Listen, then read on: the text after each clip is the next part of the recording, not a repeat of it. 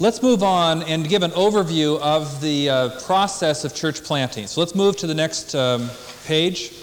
The notes that you have on uh, pages Six. Seite 6. 7, 8, and 9 Die are very, very detailed. It is like an advanced checklist for each stage of development in a new church, and it represents my latest thinking in this area.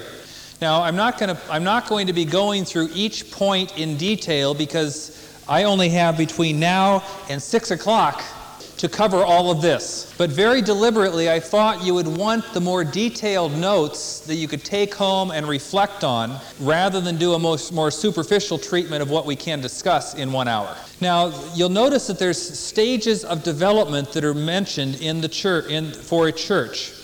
And these phases are like the life cycle of a person.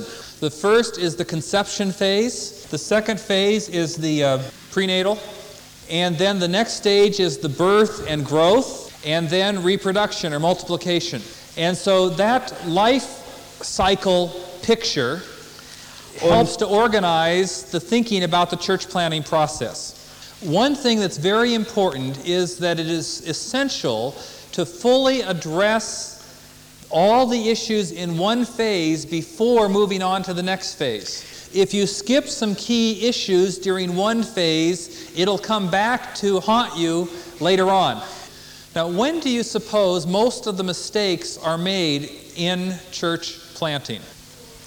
How say the prenatal phase? How many say the birth and growth phase? Okay? It is the conception phase and or the prenatal stage where at least 70% of the fatal mistakes are made. Now, when I'm talking about conception and prenatal, we're assuming something about the birth, aren't we? When is the birth of a new church? Anyone? When would it be the birth of a new church? First service. First service, yes. That's how we're defining it. The birth is when the church goes public with its first worship service. And I would suggest to you that at least 70% of the major mistakes that are made as to why churches don't get started well are made before the church has its first public worship service.